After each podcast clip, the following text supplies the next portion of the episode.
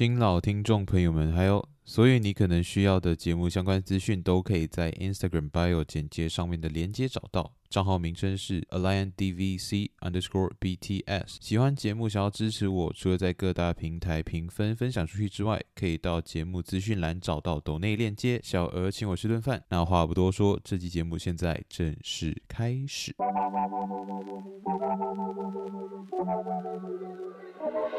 EP 三十四，蓝蛇第八集 Part One。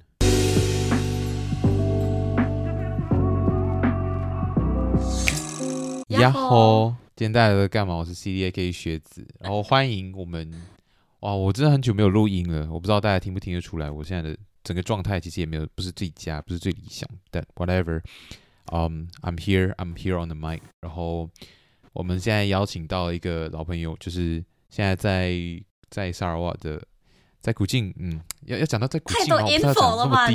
太多 info 了，我现在是要干嘛？是要介绍什么？OK，whatever，、okay, 反正就是我们老朋友 Lemon Lemon Tea，欢迎他。Hello，Hello，Hello，大家好，这个什么靴子的频道，我也是很久没有来了，大家还记得我吗？Yeah，看，Yeah，是啊，是确实很久了，因为上一集我们聊的可能是来、like、半年前嘛，半年前录的嘛。哦，好像是，或者甚至更久之前哦，好像是我在中国的时候，哎，那应该有半年，yeah, 我觉得应该有半年以上。对对对对 yeah.，whatever，我们今天要就是找 Lemon Tea 来聊，肯定不是聊什么简单的东西。哇哦，把我架这 么高.要杀掉我吗？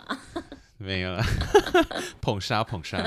呃，主题其实我们不知道要放哪里，就是等我们聊了之后，我们感觉一下那个 vibe。对。然后我们就再再决定它是在哪里这样。然后这个主题其实是 Lemon Tea 给的一个意见，然后我觉得挺不错的。就是我们要给大家，就是我们也没有，我们也没有，就是非常的老，但是就是我 know 我们现在是一个。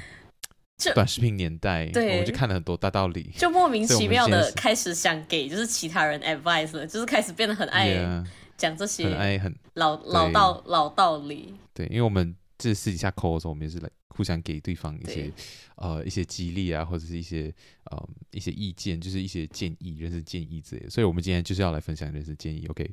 嗯，听不下去的人就是可以现在转台离台。对，不过我觉得你会有很大的损失，这样就是。对我们，oh! 我们是精心准备，我们听过的最厉害的短视频的金句。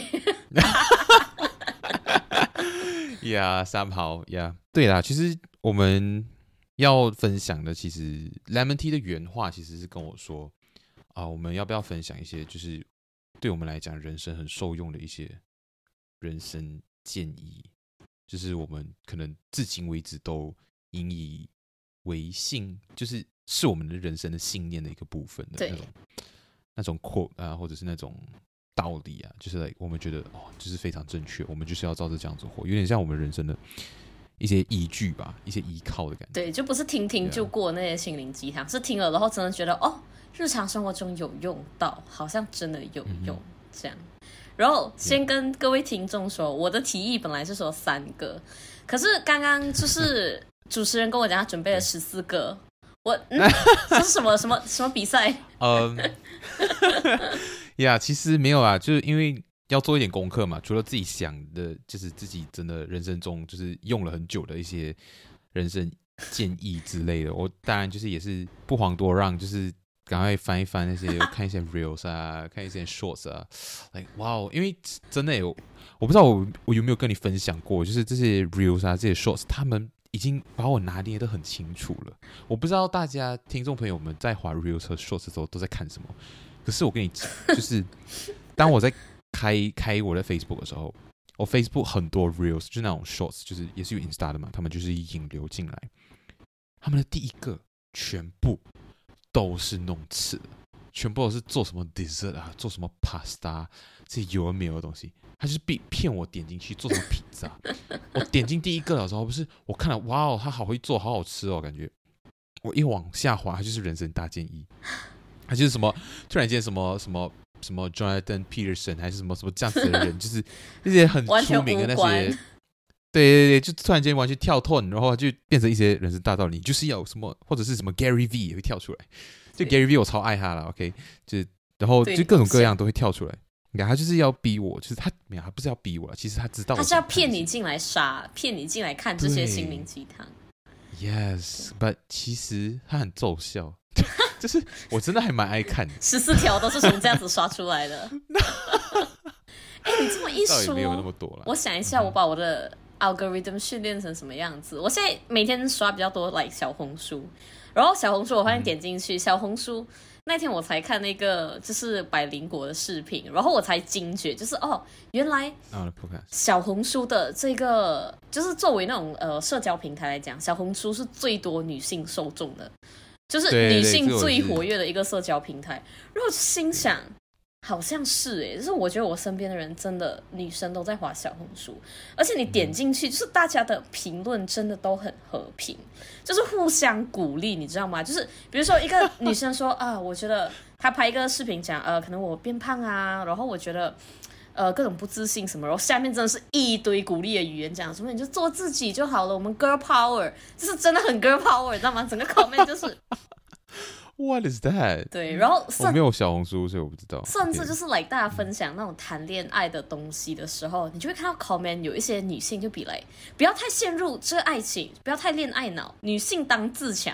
你知道，就每次看到我都觉得啊，我是不是太肤浅？就是女性当自强 是蛮压力的。其实这个你这个 girl power 也蛮压力的一件事情，我觉得、嗯、就是有点走偏。确实。对，可是就是这样，嗯、很多 girl power 小红书，大家如果好奇的话，真的可以去下载一下。迎面而来的鸡汤。OK，行，因为他讲要有过滤掉那些不友好的言论，什么？可是不像 Facebook 是，或者是其他地方，你就写一下，然后就会被干爆这样。可是我觉得 Facebook 这样其实也蛮好的，就是我有看到那个部分，他讲就是 Facebook 都没有过滤，然后 comment 就是各种大家互相怒骂。嗯、可是我觉得这样好像。就也可以激起讨激起讨论啊，就大家会在下面就是互骂，嗯、然后那个 comment 的那个交互率就开始变得更，也是一个方法。我觉得其实脸书，就是大家会觉得哦，老人在用，可是我觉得我不老啊，可是我还是在用啊，所以可能我是少数嘛，我不懂啊。但是确实，脸书已经不是主要年轻人在使用的一个平台，可是我觉得它还是有蛮大的价值啊。看新闻什么讲，OK。有点小小扯远，对，但是突然就扯远了，怎么这样？突然 扯远了，小扯远，那我们拉回来。OK OK，好了，我就我们来分享一下，就是在脸书看到的，在脸书看到的一些呃什么人生大道理。好，谁先？你先，我先，都可以啊，都可以啊。你，我觉得你应该蛮厉害的，来，你先开个场，来，你来，我我 把你架高来杀，你叫我超压力的好不好？OK，我觉得。最近新闻就是发生了很多事情，就是比如说像巴以巴冲突啊什么之类的这些东西，最近闹的新闻很大。可是其实我没有很，我比起以前这么热衷的去关注这些事情，是就是我没有像以前这么的愤慨了。对这些事情，就是比如说，嗯，我是说那个以巴冲突，因为我觉得他们两个之间的关系啊、冲突啊，就很复杂了。我要我其实想要讲的是，我们人在看待一些事情的时候，比较容易激起的两个情绪，是一个是同理心，一个是同情心。嗯哼。然后我觉得我在这件事情上面已经把我的同情心 off 掉了，就是我已经放弃使用同情心。啊？为什么？可能听起来会很像很糟糕，对不对？可是我觉得其实，我就是觉得同情心。我不知道从以前哪里看到的一个解释是说，其实我们人在看待很多事情的时候，你尽可能的不要使用你的同情心，请使用你的同理心，因为同情心是一种有距离感的表达。就是当其实我也是觉得，我每次看到我妈一起跟我一起看新闻什么之后，然后看到一些很惨的新闻的时候，我妈就想：“哦，好可怜哦，很可怜哦。”然后她就会一直。然后就啊、哦，很可怜呢，哎呦，真的什么什么？可是我就觉得，嗯，其实他这样子做，并没有让整件事情，嗯，变得更好，还是怎样？我我也没有要就是对大家这么要求，就是你一定要这么严厉。但是我想要表达的是，感受到同情这件事情，是对当事者最。最有距离的一种表达，因为你会觉得他的遭遇值得你的同情，可是他的遭遇永远不会成为你的遭遇之类的。反可是如果你反而用同理心的话，嗯哼，你就能够就比如说啦，我假设一下，你你现在想象成自己是一个一件事情的受害者，你会希望被别人同情吗？还是你会希望被别人同理？我刚才真的就过程中一直想发问，你对同情心跟同理心的定义在哪里？我觉得我不能完全区分这两者，哎.就是我觉得它没有一个很清楚的界定线，对我来说。嗯，因为我觉得英语的话可能会更清晰一点。嗯，英语的话，英语小课堂，英语小课堂。同理心的话是 empathy，可是如果是同情心是 sympathy。啊，就差一个音节。Empathy 就是 sympathy 的话，就是同情心，其实就是对一个人的遭遇感受到难过。可是他并不是以当事人的角度去看待那一件事情的发生，嗯，或者那个悲剧，他是以一个旁观者的角度，所以他永远都和当事人有一个距离感。哦，就是比如说我看到，嗯、因为我是我们身边蛮多朋友就是爱养宠物的，就是如果看到有朋友的宠物过世，我就觉得好可怜，然后就同情。嗯、可是我不会把它想象成如果我是狗，然后我死掉这样。就是不会这样子。不是，我是狗。好，就是如果那个 那只狗是我养的，这样就是如果它是我的狗去世了，我会怎么样？这样。好，对哇，如果是这样的话，确实就是给自己压力很大哎。就如果每件事情我都要这样子同理的话，压力也蛮大的。对，所以其实我觉得这件事情是我的意思是，当如果你真的想要帮助受害者的时候，我会建议你。使用同理心而非同情心。嗯，当如果你想要让这件事情远离于远离你自己的话，就是你要想要隔绝的话，你可以使用同情心，没有关系。可是如果你真的对想要为当事者而好，这样，比如说一个嗯车祸的车祸的受害者，他可能哦、呃、失去了双腿啊，然后他以前是 taxi driver 之类的，或者是 Uber driver，然后他为了就是如果你是一个旁观者。然后你不想要帮助他，其实那你表达同情是很正常的一件事，就足够了。这样对，就足够了。可是如果你是真的想要让他变好的话，嗯、你应该要同理他。你就想，我现在失去了双脚，我要有什么办法？比如说，我是一个工程师，好了，我有什么办法可以让他的车可以让他只需要用双手就可以开到？这样，嗯、就是如果我现在是那个人的话，我应该会想到这一块，就是一些比较实际的事情。对，你就可以用同理心的方式去。因为我觉得，其实我们很多时候看到一些悲惨的事情或者发生的时候，想要，我觉得人们去报道这些事情是想要不让这些事情重复。嗯哼。所以我觉得，在这种情况下，比起表达大量的同情，就是同情心泛滥，哦，他们好可怜啊，怎么怎么，然后你为了他们而哭，你可以更可能去同理他们为什么会犯这样子的错，然后怎样去避免这样子的的的事情发生在自己或身边的人身上。哇。你这么一说，我突然觉得很恐怖哎，因为怎样？我觉得主流媒体对我来说，我觉得主流媒体的，就是报道这些东西的作用，可能甚至不是让你同理，就只是让你同情，他就只是想要。嗯就是大多数的报道感觉就只是博流量，比如说报这个什么以巴纠纷，可能就是想要吸引大众的关注，所以让他的收视率冲高而已。他没有希望就是所有在收看这个新闻的人都在想，哦，我们要怎么帮助，我们应该做什么？没有，我觉得他们很多东西都是，我觉得这是一个流量为王的时代。呀，可能对，因为我觉得天下媒体很多时候是这样子。对啊，对，不排斥有好的啦。Oh. 对，肯定会有好的，但是，you know，we we never know，like，到底是谁谁是好的，而谁是只是单纯只是要蹭流量。对，哎，说到好的主流媒体，我觉得，哎，也不主流了。我可以推荐一个，我我以前几年前应该都有在看的一个叫《报道者》的，嗯，嗯，媒体，就是它也不是纸媒，就是它没有真的出报纸，它是 like website。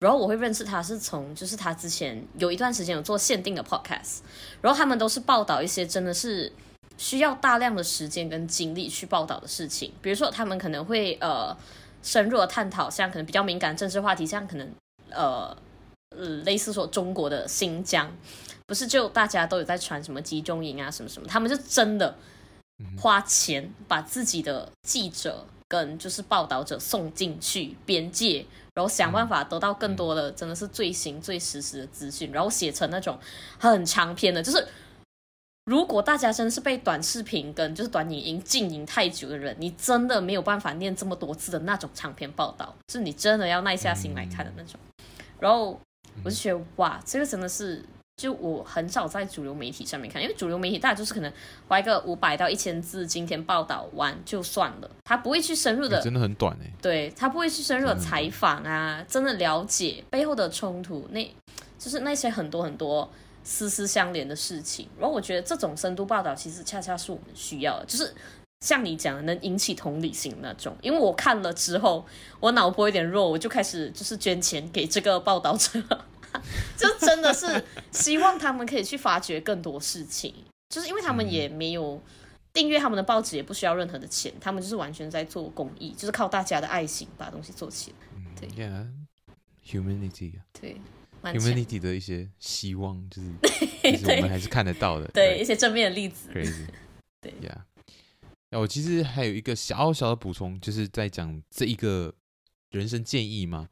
其实是我觉得可以不用讲，如果不是讲新闻的话，我们来在来实际上我们去讲身边的人的时候，嗯，嗯，我觉得记我好像是 Desi Bang 跟我提过的，然后我不知道有没有在节目里面讲过，嗯哼，就是 IU。IU 是那个韩国歌手，很知对韩国歌手很厉害的韩国歌手。然后他有讲过一句话，是讲说这个世界上所有人都是我，没有你。所以他的意思就是讲说，就我们其实每一个人都以我这个身份在看待这整个世界。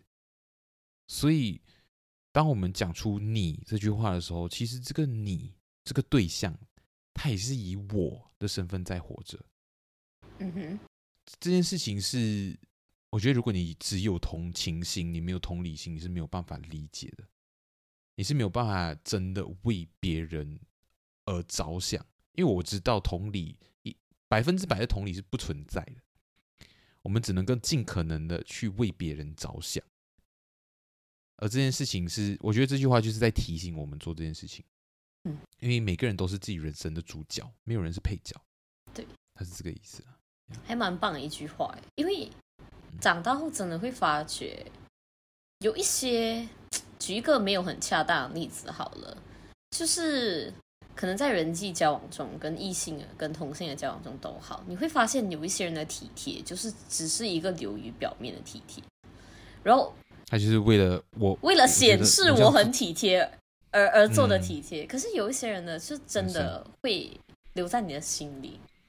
他就是，嗯，他看出你真正需要，就是他看出大家没有言之于口的需求。我觉得这个才是真的体贴，你真的有把那个人看进眼里跟心里才做得到的事情。嗯，Lemon Tea 讲的很有感触，我好想知道那个人是谁，但是但是我们就画在这里。对。不是不是异性哎，就是我觉得是朋友，好像是朋友。有些朋友就会让你觉得哇，他好贴心，好强，怎么会注意到我有这个需求？所以我后来也努力做这样子的人，嗯、因为我觉得可以给大家这个温暖，蛮赞的。就是如果对方可以感受到这个温暖，很棒。这样就去做那些大家感受到你所感受过的温暖，对，超棒。真的，就是你去做那些大家不愿意做的事情了。我觉得其实基本的体贴就是这样，那些繁琐的事情。嗯，对，OK OK，好哇，嗯，我觉得 CD 你讲的很好大哦，让我下一个人生建议显得很就是很自我，对，就是我 后悔刚刚讲的，就对，我发现我这些人生的经验，可能就是人生的建议，可能因为都是基于我的自己的真人真事出来的 advice，所以我觉得比较蛮那很深刻啊，那很好啊，对那你说说看，好，那我说好。嗯。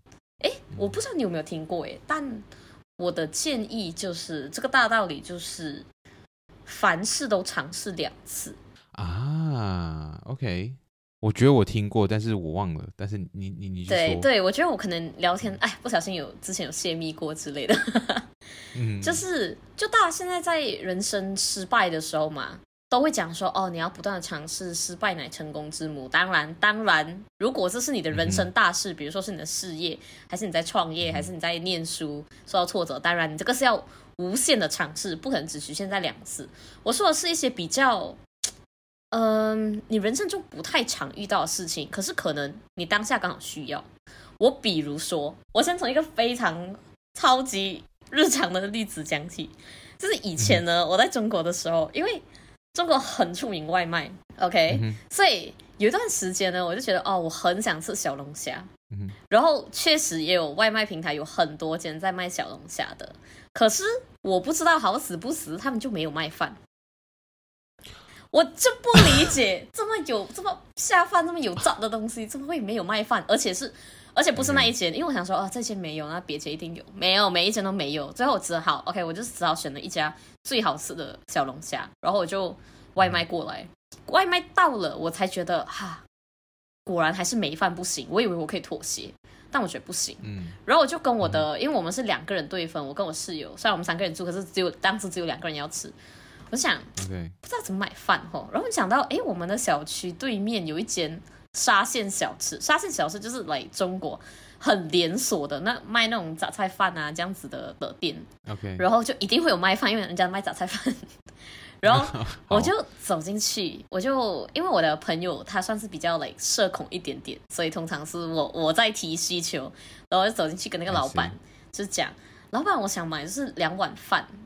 然后他讲，老板就因为我从来 OK，我从来没有进那间沙县小吃吃过，所以老板也不认识我，我们都直接叫外卖，没事，来也没有叫那一间的外卖都叫别家的。Oops，明白。然后老板就从那个后面厨房那种看出来，他就讲，嗯，我们没有单卖饭呢。然后我就想，老板真的不行吗？就是我蛮想蛮需要饭的。他讲我们没有办法单卖饭，那个嗯不好意思这样。然后那时候我朋友就转身要走了，然后心想不行。我的人生哲言，try twice，尝试两次，不知道怎么当下就是这样子浮现，然后我想说好，我就转头跟老板讲，我跟你讲，大家卖可怜是非常有需要的，我就再尝试一次的时候，我就 step up my level，我就加强就强，那我讲，老板，我们就是该点了，就是呃家哦，我讲家里有剩菜，然后我们真的就是没有煮到饭，我们真的很需要饭，老板不好意思，你看你需要就是我们给你多少钱还是怎样，就真的很需要。他就看了我一眼，他讲好啦好啦，他就他就就跟他的老婆讲，来你老婆你看一下那个后面还剩多少饭？他讲我给你们了，我给你们不用算钱。然后老婆就讲哦后面还剩一点点，他讲好都拿出来给他，然后就这样子舀了一大碗，就是一大来嗯盒给我们，然后我就震惊，你知道当你尝试成功的时候，你也不敢相信你自己尝试成功了。然后我就抱着那盒饭，我就看着我的朋友，然后我就哇，然后我就这样子加回家，然后想说。人生果然要尝试两次，所以我讲的就是这种，你不是，它不是一个 constantly 发生在你生活中，可是当你需要的时候，你最好就是尝试两次。像有一次我也是跟主持人 CD 讲，就是他那时候好像有需要我问一个资讯吧，然后需要微信 WeChat 问人家，然后他问了一次，那个人没有回，我讲啊，你再 try 一次没？Uh, 我讲，yep. 对，因为我觉得中心思想，大家这个这个道理的中心思想在于呢，就是尝试一次的。人就是大有人在，对，可是尝试两次的就很少了，所以可能对方也没有想到你会尝试两次，所以通常当你问多一次之后，对方就哎开始动摇，开始思考是不是真的有没有这个可能性可以帮你实现这件事情，这样，对，虽然我不知道你最后有没有问啦，但对，这是我的人生。有啊有啊有啊，然后他回答我，真的哎，是不是？Yes yes yes，it's happened，呃，他是一个。是一个 good advice，like，然后我真的拿来用了，然后他确实有回答，而且因为我问他了之后，我就怎么说，我还补了一句，就是希望你有美好的一天。对对对，对，我讲之前不好意思打扰你，但是我觉得你可能很忙之类的，然后我讲，嗯，啊，这是就是如果你有你有办法回答的话，就就麻烦你，然后就祝你有美好的一天，就是 be nice，就是，然后他就回答了，然后就一个一个都回答我，就是他不是回一句，他就是都有好好回答。对对对，但是他就嗯，好赞呀！对对对，这这个事情的前提也是大家就是一的态度要好，不然就是要会撒娇、卖可怜之类之类的，就它是一个 combo attack，就是你不能单单只问第二次，这是没用的，大家。对，要表现出诚意吧，我觉得，因为其实，在一些情况下，我觉得大家都不想要被当成那个成为别人方便的钥匙，哦、就是方方便的一个垫脚石那种感觉，所以对。我觉得，如果你可以聚焦，就是你可以让别人觉得他们的帮助是有意义的，对，那他们大家就会比较愿意帮忙。对你，你要展示你的迫切跟对方对你的重要性。就是这问题，如果你不回答我，我这个人生就糟糕了。这样，就是之类的吧。Oh my god，就这种感觉。Yeah. 对，还有另外一个例子啦，也差不多啦，但这次就比比买饭更厉害一点了。这个有就是关系到一点金钱的东西。就是上次呃，马来西亚就是有一个航空公司叫马航。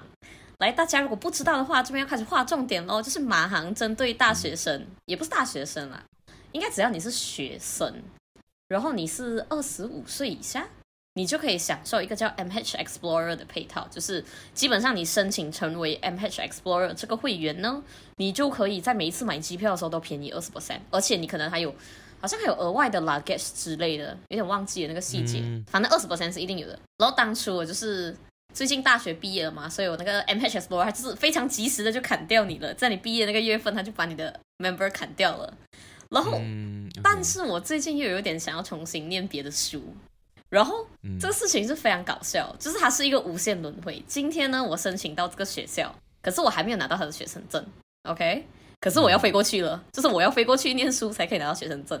可是我在第一次写信要申请 MH Explorer 的时候，我把我的录取通知书附上去，然后他讲，嗯、不好意思，就是呃没有 student card 我们办不了。然后通常人到这边就放弃了，然后我就想说不行，再试一次。然后我就想说 OK，我就再写一个 email，就是一样的跟他卖惨，我讲对不起，就是我现在没有 student card，可是我只有录取通知书。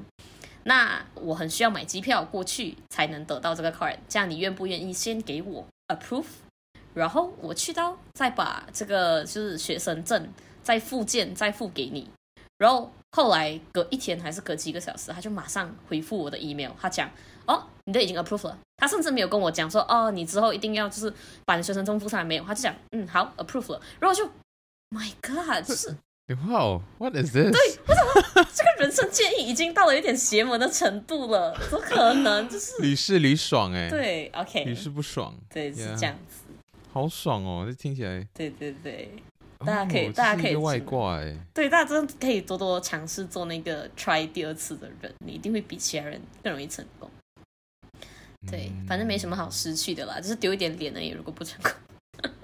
呀，yeah, 其实丢一点脸来，大家其实也不会记得啊。就是 like OK，就是你是他们的人生中的过客嘛，后悔第一提一提。所以其实只要你自己不在意，真的没有人会在意。就是嗯，yeah, 对。而且越长大，你发现就是丢一点脸就可以做到的事情，真的太划算了。就是脸皮算什么？就是毫无意义。对啊，对啊，有时候尊严呀，yeah, 在一些更重要的事情上面。是啦，是啦，也不能来毫无毫无尊严。对，of course。OK，到我吗？嗯。好，怎么办？在这么强的人生建议后面，我看你可以接什么？对，我觉得其实讲到尝试这件事情，嗯，就可以延伸到来更宏大一点的东西。我们再把这个东西再往上提的话，呃，又又又上去了，对，又上去，刚才被我拉起来，现在又上去了。我们就轮流这样来玩玩话题。观众好累，上上下下。对，就是其实讲到来，我觉得。讲到人生意见，一定绕不过去一件事情，就是你的梦想或者是你的人生目标之类的。嗯哼，大家可能对这件事情有一种过多的想象。嗯，就其实我们会觉得人生理想它一定是很宏大，然后它一定就是 the the one，然后你找到它了之后，它就是会 inspirational，就是很 inspiring，然后你就会觉得整个东西非常的，就是你的人生会升华，就是那个对的钥匙这样。对，但其实。很多时候并不是这个样子。我看过一些成功人士去分享，或者是讲说一些不算是那种超，不是那种亿万富翁，可是他们算是你说他们人生算是比较胜利组嘛？你可以可以这样子去去形容他们的人。很多时候他们在做一些他们擅长的事情的时候，并不是一开始他们就知道那件事情是他们所擅长的。就是梦想其实是不会空降的，他不是他不会。突然就爆出来哦，这就是我的梦想哦！我这辈子要为了他而奋斗，这样。他就是一个看他，他跟所有其他的事情都长得一样，就是一个持续的过程。你对你就是 try 做一些事情，你找你想要找到你就是那一句话那个 quote，就是你想要找到你想做的事情，必须先勇于尝试那些你不想做或者是你不确定你会想做的事情。嗯哼，你就做哎。然后你做着做着，哎，搞不好这件事情突然间你就发现到，哎，这件事情其实你还蛮 OK 的，蛮有兴趣的。然后好像做起来也不对你来讲不是这么困难，嗯，它是一个有挑战性的事情。可是你在做它的过程中，你会慢慢慢慢变得更好吗？或者是你可以慢慢慢慢你会发现到你适合做这件事情，还是这样？这个延伸到我另外一个讲到的东西，就是，嗯哼，我们很多时候我们在追求一些东西，我们做追求一些选择的时候，我们会想要追求最好的选择。可是其实，like 最好的选择，actually 不存在，因为什么是最好？There's no objectively good and the best，它只有适不适合你，而适合你又又有很多不一样的面向。是 like 你喜欢，所以适合你，还是你擅长，所以适合你，还是你可以做，所以适合你？对。就就是不一样这些面向，好强哦！我觉得我们的短视频的 algorithm 可能是同一个种类，因为我今天也是在努力发掘金句，然后有一个跟你现在讲的东西超级类似的东西，就是 最好的选择这件事情，best choice。那个人他讲的，呃，你讲的对，就是世界上没有 best choice，因为大家适合的路不一样。我觉得 the best choice 绝对不是你的 best choice。然后我看的这个哲学家，他讲的是 hard choices。难就是比较困难的、比较重大的决定，其实一点也不困难。他的意思是什么呢？就是我们，然后我很有共鸣，因为我最近也是就是遇到人生蛮蛮重要的选择嘛。他讲为什么困难的选择会困难呢？你要想，如果今天是一个简单的选择，那一定是有一个好一个坏嘛。比如说，呃，我现在此刻决定运动还是摆烂，OK，那应该是运动确实比较好。for 我啦，for 我，对我来讲，可是为什么一个选择你会把它称之为困难？就因为它一定 A 在某种程度上有好的面向，B 也在某种程度上有好的面向。像你讲的，就是两条两条路，两个选择都好像既有不错的点，也有错的点。那大家就在这时候就开始纠结了嘛，然后犹豫不决嘛，没有办法向前嘛，在选到底 A 路好还是 B 路好。然后他讲一个很好笑的例子，就是。很希望就是 Netflix 可以把我的人生拍成一部电影，就是把 A 选择的电影做 A 选择的电影跟 B 选择的电影都寄给我，都拍起来，对，给我看一下，都拍起来都看，对，未来八十年后会长什么样子？嗯、可是没办法，对，所以.他讲，因为人生是有很多很多个困难的决定组成的，所以就算他要讲是，就算你在 A 路跟 B 路里面选错了，我我 Let's say 选错，并不是世俗意义上的错，而是选错是不太适合你的错。OK，嗯，你也不用担心，因为你在选错这条路上，还会继续遇到很多新的困难的决定，然后最终在足够多的决定之后，你一定会慢慢摆向比较适合你的那条路。Yeah，that's great。对，我是觉得真的对耶，就是大家也不用就是在一个困一个决定面前就是驻足太久，因为没有意义，因为你不做决定。也是一个浪费时间，也是一个决心，对，也是一个决定。其实决定去浪费时间，也是一个决定，这样子。对对，所以你不如做了，做决定是一个决定，对，然后再慢慢摆正，做错了再再熬回来嘛，再熬回来嘛。新的决定会告诉你，哦，你应该再往回走一点，往回走之类的。就是我在你听你讲这些东西的时候，其实我也是会有想到，like then like Netflix 最近《海贼王》拍的真人版，然后呀，yeah, 然后那个鲁夫在里面就讲了一句话，就是就是。他讲他要成为海贼王嘛，什么之类的，然后他 就觉得，来你在你在想什么，讲什么梦话之类的，他就想，就他们就想，哦，这很难哦之类的。嗯哼，他就说，对呀，就是如果你选择的路很简单，证明你选错路了。Oh my god！世界上至少有七十八成人现在中枪。就是 you know，when your path is easy，then you're in the wrong path。对，就是类似是这样子的一句话。这是真的，这是对的，因为成长都不会是快乐的，就是很多面向的成长都是这样。对，it's crazy，it's crazy。真的吗？我听听起来好负面哦，但是就是我觉得，因为我最近开始运动，我觉得哇哦，运动的。就是你在突破自己极限的过程绝对不是快乐。你看那些就是古晋超级多男生爱举重爱干嘛，就是去拉重量，我都觉得哇哦，因为我拉过，所以我知道就是好痛苦，隔天肌肉真的好酸。我不太懂大家为什么爱这个东西，可是我懂，就是即使你不爱，可是你每天都去做，那你的这重量就是可以越做越高，越做越高，那个就是他们的成长。对，虽然我暂时还爱不太上了，嗯、因为我也觉得这个事实很残忍，就是为什么 要以我的酸痛为代价？嗯，对，但是这样，就是我我也是有听过类似，就是讲这方面的。这个世界上有两种苦，一种是这种努力的痛苦，嗯，另外一种是后悔的痛苦。所以你就选一个来吃吧，反正你就是躲不掉，你选哦。真的哎，真的，因为。嗯就是不努力之后，就是会后悔一样痛苦。对，嗯，有一种有一种苦，你比较能够吃，你能够吃哪一个，你就选哪个就好了。反正没有人会，没有人会为你吃那些苦，都是你的 desire，对，你的欲望和欲望在打架。是赢下来的那一个，你就吃另外一边的苦，对。Oh my god，真的.你你这样我就想到另外一件事情，就大家最近我们今天也是一直在讲短视频，大家有感觉到我们最近是被短视频侵蚀吗？就是我们大脑的那个 快乐那个 dopamine 全部都是由短视频对主宰的。可是在这个过程中，有一天我发现不对，我应该停下来。然后痛苦的是那个停下来。嗯因为如果大家有看，就是我们刚才有讲百灵果的那个小红书，他们最近有出这一集，那个小红书的工程师、嗯、演算法工程师就承认讲说，哦，这些短视频就是，嗯、你有发现你滑了两个小时之后依然记不住任何东西吗？他讲那个是故意的，他就是故意让你麻木，让你继续滑，让你的手，让你脑不动，只有手在动，你才可以继续粘在这个 apps 更久，然后他们触及率才更高。嗯、然后我听了之后我就觉得，哦，shit，就是。然后我就开始做一个改变，就是我决定今天我当然还是无聊，还是会刷短视频，因为不是神，like yeah。然后我就是滑的时候，如果看到一个真的有我觉得哇很棒的，可能心灵鸡汤或者是什么有意义的东西，我就停下来记录。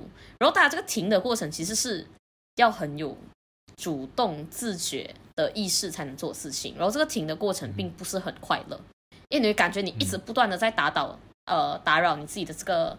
麻木划手机的过程，可是当你真正做到之后，你发现其实这个才是对你有益的，就是你这样子才能真正把那些在你眼前划过的知识留下来，也是有沉沦。就是你有努力的、自主的去做出一些改变，你的人生才会不一样。这个是在每一个事件、每一种人的人生都适用的。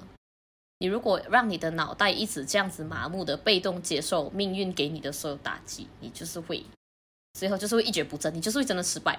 对，对，然后你会相信，甚至不能称之为命运。我觉得甚至就是他就是演算法把你打败，对，资本社会把你打败，对对。还有你现实生活中，如果你在事业里面啊，在什么啊，遇到很多失败的时候，你如果就这么屈服了，那你就是。有点相当于被演算法打败，你被资本，你被这个世界的困难打败了。可是如果你主动站起来去努力，那你就不会尝到后悔的痛。后悔我们刚刚讲的话。Yeah，对，Exactly。我这边就在延伸，因为我觉得这个道理蛮接近的，就是还是讲有一个东西，就是来，我们刚才讲最好、最适合这些这样子的东西嘛。然后就有一个也是在 Facebook 上面我认识到的一个 speaker，就是 Vin Giang，我不知道怎样念他的名字啊，就是他是 Vin，就 G I A N G，所以应该是 Giang 嘛。嗯。然后他是一个 Asian，然后他之前是在美国有做 speaker 什么这样，然后之后他最后决定他想要回到 Australia，他是 Australian 啊。So 他有讲到，他他有一部 reels，有一部 shorts 啦，他是在讲。What's right for me is not right for you。因为那时候他决定要回去 Australia，他不想要待在美国发展了。就是那时候他发展的还不错，已经到黄金年龄，已经是来、like, 他的事业在上升期。对，然后可是他感受到很多孤独，因为他在人身处异乡。嗯、然后虽然讲说很多人就是劝他，你不要走，你走了你就。你就让你这接你之前的那五年就是打水漂，就等于没有，嗯、你就消失了。就因为你只要在这个时间点不继续奋斗，大家都会忘记你。嗯、哼他就觉得，like，他就讲他用很强的词，可是就是大家就是他他是那个意思，但是就大家不要太担心。他就讲那个人，you call it a career suicide，就是我在自毁生涯。嗯嗯嗯。可是 I call it the death of my happiness。就是如果我继续待在那里，我会连享受我做的事情都没有办法。嗯，所以他讲，What's right for you may be wrong for me。what's wrong for me may be right for you。对，It's about the courage to make the right decision。对，就是我觉得其实我们还蛮容易活在，我觉得没有啦，社会的期望嘛。对，社会的期望还有很多很奇怪的东西来，like, 我们就是活在别人的很多标准下，真的。So 好累。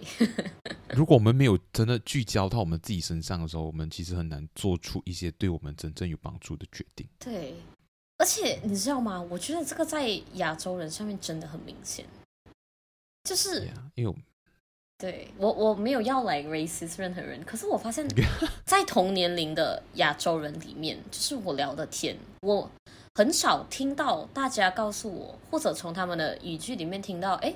我想要什么，所以我现在做了什么决定，去呃，嗯、就是 make 呃 myself closer to 我要的那个 goal。没有，我就只是听到哦，我大学毕业之后，然后进了这个公司呀，就这样。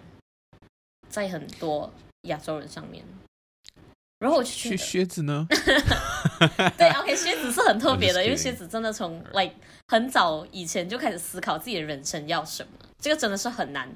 很难发生的事情，大家连我自己我都觉得，我到最近才慢慢开始知道我要什么。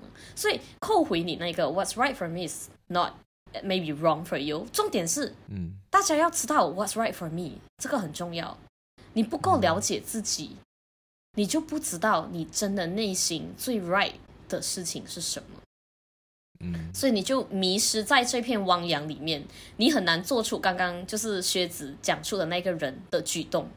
因为大家都就这么随波逐流，就算我们去看那些三四十岁的人，就算他们不是很开心为他们现在的工作，他们也不管，或者他们也麻木了，他们只会抱怨，然后就觉得啊，工作就是这么难，人生就是这么难。就是你如果去问一些很社会上的人士关于这些人生的经验，或者他们现在过怎么样，常常大家会听到的话就是。啊，所有工作都是一样烂的啦，不需要做任何改变啦，就是工作都是这样的。我常常听到这样子的话，然后我就会觉得，嗯哼，其实不是，是你是这样的，Yeah，对，你是这样的，所以你以为这个世界是这样的，你没有真正思考你自己要什么，所以你一生就这么浑浑噩噩。天哪，我现在讲话太坏了吧？对，大家不要，我自己也是这么浑浑噩噩的人，所以我一直要这样子跟我自己讲。懂我意思吗？嗯、就是对我，我在告诉我自己，你一定要往下的去挖掘自己真正想要的是什么，甚至不只是你的事业，你这个人的爱好啊，什么啊，你的价值观啊，甚至大家在谈爱情的时候，为什么常常会失败跟妥协？我觉得其实每次听爱情故事，很大程度就是大家会迷失在自己要的到底是什么这件事情上，或者是大家在追寻追寻错误的东西，比如说。呃，有些人在爱情里面，你就会感觉到他过度的追寻不存在的安全感，过度的追寻不存在的注视，所以你过度的追寻一些错误的，你没有真正发觉，其实你的内心缺失的，可能不是这些表象的东西，可能是别的，甚至你缺失的可能不是，呃，不应该从对方身上获取，而应该从你自己身上获取。你应该知道你最需要的是什么，我觉得大家才能做出 What's right for me 的这个决定。那应该就是对听众可以好好的问自己：你现在生活是你想要的吗？你现在的爱人是你想要的吗？然后你如果不想要，你应该做什么？对，不要不要只是停在一些表象的思考，你把你所思所想写下来，然后每天都回去看，然后你写久了，写一两个礼拜，你就会慢慢发现，哎，我到第第十天的时候写的东西明显比第一天多了。明显比起第一天有逻辑之类的，你就会慢慢觉得哦，其实不断的反问自己，才能让你自己变好。对，too much，我这个 advice too much。也不会啊，不会啊，我觉得他，我觉得越来越清晰，越来越有画面，嗯、对，越来越让大家知道可以有什么方法，对，去面对自己的困扰。对，我真的很适合做什么冥想老师这样，给你画面。Yes, it's great. It's great. It's great. Yeah.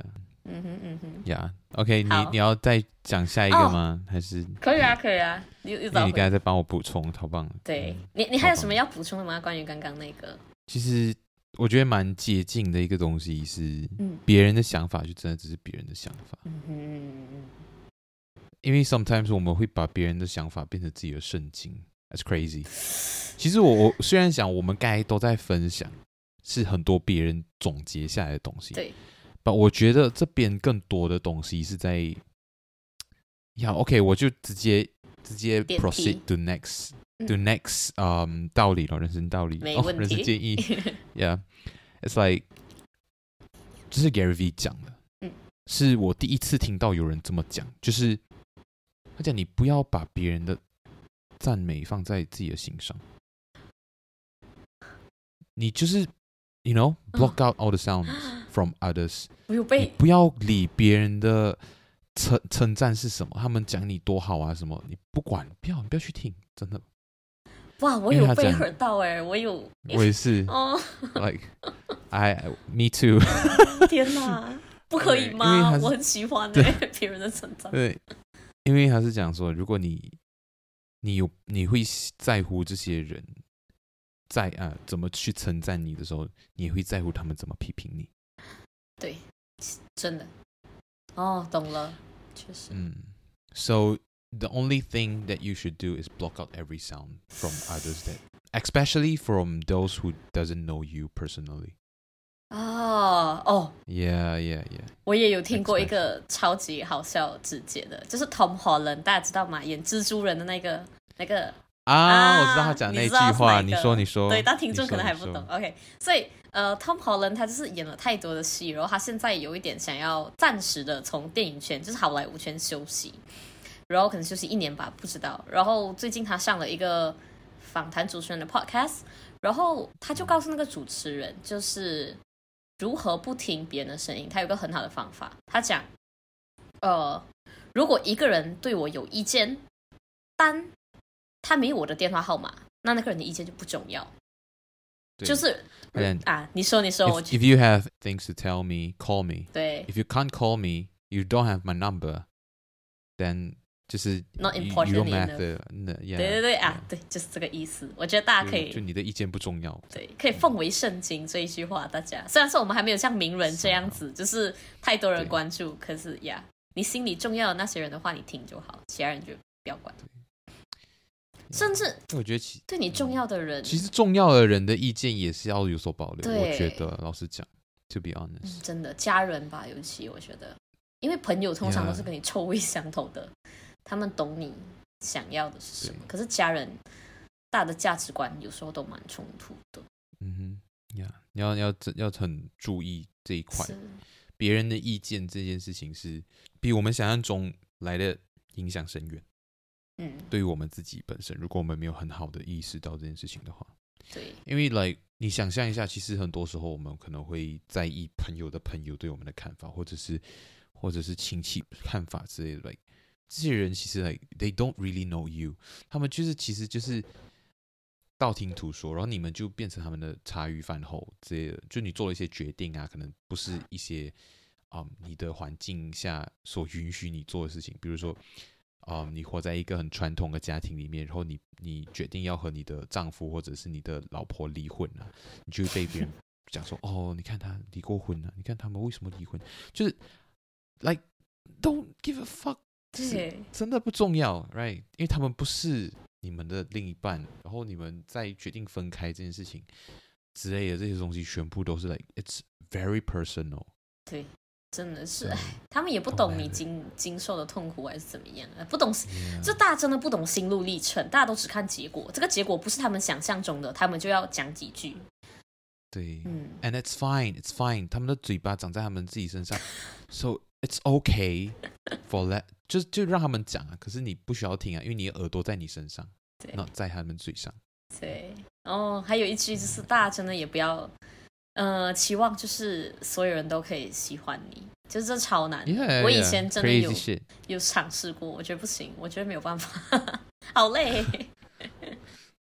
嗯，对，因为每个人喜好不一样，而且每个人的价值观这太差，差太多了。对，你做同一件事情，就是可以有不一样的解读。所以你何必在乎？对，eventually 你自己就会忘记你自己想要的是什么，然后你就迷失，真的会迷失。对，你有时候有时候我们想要的其实是对方的喜欢，而不是那个在他们眼里是正确的事情。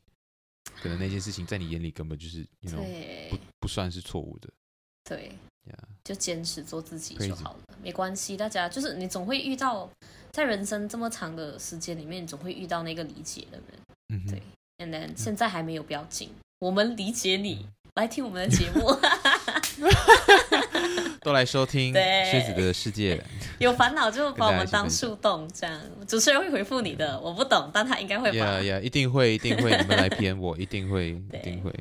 可是我已经等等了，等了一年，都没有人。节目已经开了一年，有啊，都是都是朋友，就是就是忠实听众，也是有有几位会来会来跟我说说话，这样。好，也是挺暖的，大家。嗯，好，OK。等一下，我马上留言我自己的那一集。好。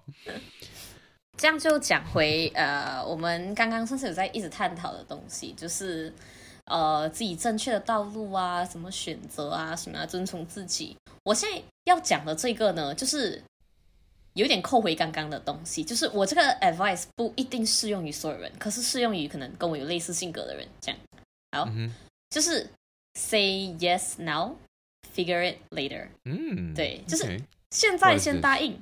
然后里面的任何就是咩咩嘎嘎那些细节之后再考虑，OK？、嗯、这个呃，我先讲这个不适用的人在哪？呃的受受众是谁？好了，就是那种 Yes Man，就是什么？哦、就是一直 Yes，对一直疯狂 Yes 对。对，有有一些身边的人就是会一直答应一些根本不合理的事情啊，然后就是让自己过度负荷啊，这种你就你就算了，你你应该要 practice 的是 Say No。对，你应该这个就要学 Elon Musk，因为 Elon Musk 他曾经有一句名言，就是也不是名言啦，他的前期吧，好像出来讲就是脱口秀，然后他讲为什么我觉得 Elon Musk 是这样成功，因为他很懂得在所有场合里面 say no，他知道怎么把时间留给更重要的事情。OK，这个就是那些 Yes Man 你们要 practice 的事情，你们应该要练习。OK，就是怎么正确的 say no。我呢，就是一个。No man, no woman 对。我还 OK，对我太过于就是呃专注自己的事情，所以其实很多呃事情或者很多事件啊，很多邀约来找上我的时候，我常常会下意识的在我的脑里面就很想拒绝，因为我觉得好麻烦，就是比如说要出去社交啊，出去干嘛，有有些时候我会觉得很麻烦，尤其可能当我太专注的时候。比如说，可能最近临近，可能呃开学啦、考试啊，然后很多事情要做的时候，我就会觉得啊，我都已经这么烦了，我不想回任何人的消息，我不想要就是答应任何事情。可是后来我发现，其实这个很忙，它可能只是一个幻觉，只是一个我没有把自己时间控管好来所得出了一个很肤浅的结论，就是我没有把自己的时间管理做好，所以我才会变得很盲目的忙。然后，嗯，借由这个盲目的忙这个借口呢，我就拒绝了所有我懒惰跟不想参与的事情。因为事实，最近事实证明，就算我闲下来了，我也不一定会想答应。所以，我算是一个就是很典型的 No Woman。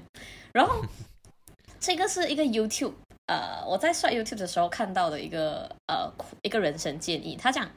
他讲，呃，他为了这个人生建议，就是拍了一个二十多分钟的 YouTube video。他讲这个这句话到底对他帮助有多么大？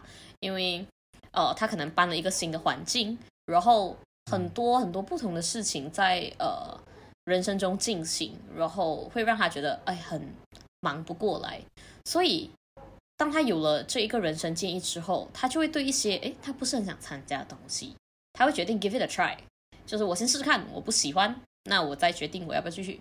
try，所以我就觉得哎，还蛮适合我的，所以大家就是笔记记起来，就是重点要适合你，因为我这么爱 say no，那不然我就尝试 say yes，然后我就开始合理规划我的时间、我的精力，然后我开始在所有我犹豫的邀约跟犹豫的新的冒险的时候，全部 say yes。我没有做过的事情，比如说最近大家呃，可能有人约我爬山。我什么都没想，先 yes，然后约我打羽毛球，嗯，say yes，先先 yes，再看怎么决定。虽然说我很久没打羽毛球了，但没关系，总总会有办法的。所以这个总会有办法呢，就是下一句是 figure it out later。你先答应，嗯，然后你就会发现，它有点像是宇宙能量的法则，你先答应，那么后面的所有细节都会围绕着这个 yes 来运作。你曾经以为的那些会阻止你的因素，其实都不是因素，他们自然而然的会变成就是哎，对，就会 fade out，然后就会发现哎，所有的因素都是 yes yes yes，然后而且大真的踏出去那一步之后，你会对自己有一个自信，你觉得哎，原来这东西没这么难，哎。原来我可以，哎，原来我适合这个，哦，原来我不喜欢这个，对，你会发现你不喜欢什么，也是一个很好的事情。就像刚刚呃，就是 CD 有讲的，你也总要挑战很多路，才知道你不适合哪些路，才能够 focus on 你真正适合的。所以这个 say yes 有点像是那个的前提，你先 say yes 呃很多事情，然后你再慢慢的发掘，去过滤你真正想要的跟你真正不想要的。所以我觉得很有用，因为我觉得我最近开阔了很多诶，我就认识很多新朋友啊，然后我觉得也因为认识了新朋友，哎，有打开一些资源，然后也觉得哦，人生单单围绕着自己真的蛮无聊的，就是跟大家一起做很多不同的活动，真蛮好玩的。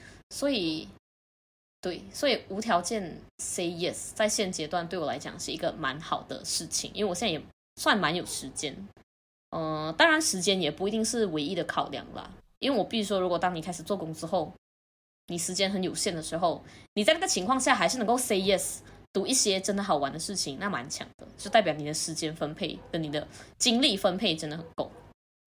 对，嗯嗯嗯嗯嗯，对。I see, I see. Good for you. 对，太棒。呀，yeah, 我觉得你你刚才讲到那个这个东西的时候，其实我觉得有点像是来，嗯，比如说我们在讲一件事情有问题的时候，比如说我们看到一个报道。嗯，然后这个报道是讲说一件事情发生了，就是它是一个很模棱两可的事情，它是就你可以讲它是对的，你可以讲它是错的。可是当你决定相信它是对的时候，你就会找到很多去验证，证据，你就会找到很多证据。对，对，你不会找到很多反证，你反而会找到很多证据，就算那件事情本身可能是错的。所以我觉得你这个也有有也有算是利用了那个心理。嗯，当你答应了这件事情之后，你会你看这件事情的角度就会变得不一样，你就会去看成是说，我有什么办法可以让我的答应成真，成真，对，而不是让我的答应就是失效之类的。对对对，因为人都不喜欢失信，你就会觉得哦，失信很派谁，尤其是对一些就是还没有很熟的朋友，嗯，是蛮尴尬的。呀呀，对呀。算是巧妙运用了这个心理啊。对，所以大家尽量 say yes，就是你难讲会发掘出一个你什么新的技能，比如说，哎，我最近就有点爱上打羽毛球这件事情，我觉得棒。虽然说我现在还很还很新手，可是我觉得它真的有很多技巧在里面。然后我跟大家讲，嗯、就是当你在尝试一件新东西的时候，如果你可以看到一群高手在你旁边，你就觉得哈。有一个目标，因为我们那个羽毛球场是公开羽毛球场，所以一个场地里面大概会有五个 court，然后我在最旁边，然后旁边第二个场呢，就是看起来超级厉害的专业级的双打，然后那个双打里面，甚至有一 pair 双打是男和女，对面是男男，然后他是男女，然后那个女的也超强的，然后我就觉得很好，他是我的新一新一届的楷模，虽然说我不认识他，但我决定要把他当成我的偶像。嗯嗯嗯，对，蛮棒的，我觉得。Say yes。对，Say yes，大家可以沉淀沉淀一下，嗯、然后我们就可以接着听，来下一个。其实是想讲，因为我们就是习惯待在自己的圈子里面，所以如果你不跟你的机会 say yes 的话，你的机会就会留，就会离开你。对，他就会留给下一个 say yes 的人。对呀、啊。很多事情都是都会是这样子出现在我们的眼前，可是我们可能当下没有准备好。可是当我们准备好的时候，就其实我们不会准备好。哦，对，这个也是一个迷思。嗯，这也是一个现在像是一个建议，就是我们永远不可能准备好去做一件事情。对，我们所有的东西就不可能百分百准备好。可能我们还会觉得，哦，可能比如说你想去跑步。对你要带跑步鞋，你要带穿跑步的衣服、裤子，然后可能运动的毛巾啊，或者是眼镜啊这些东西，你可以在这些东西上面准备好，但是你可能在心态上永远没有办法准备好。对，所以重要的是那个相信，So, 我觉得可以扣。你相信你自己准备好了，那你就可以去。如果你相信你自己没准备好，那你就可以挤出一堆证据，像你刚才讲。对对对，我觉得你如果相信自己永远没有办法准备好这件事情，某种意义上也是在也是做一种心理准备，就是你已经可以接受自己处于一个。不完全准备好的状态，可是却可以进行一些你想要去做的事情。啊、uh.，然后我觉得，只要你愿意踏出去做那一些那些事情，你已经，你如果真的要跟别人比较的话，或者是你，啊、对 你已经赢了很多人了。对，硬要比的话，对，对你硬要比的话，你已经赢了很多。三号来个算是哇，今天真是整个升华哎，感觉心灵听过这一集之后，整个都变得很正能量。笑死。那考虑到我们废话很多，我们下集 Part Two 再见喽，拜拜，またね。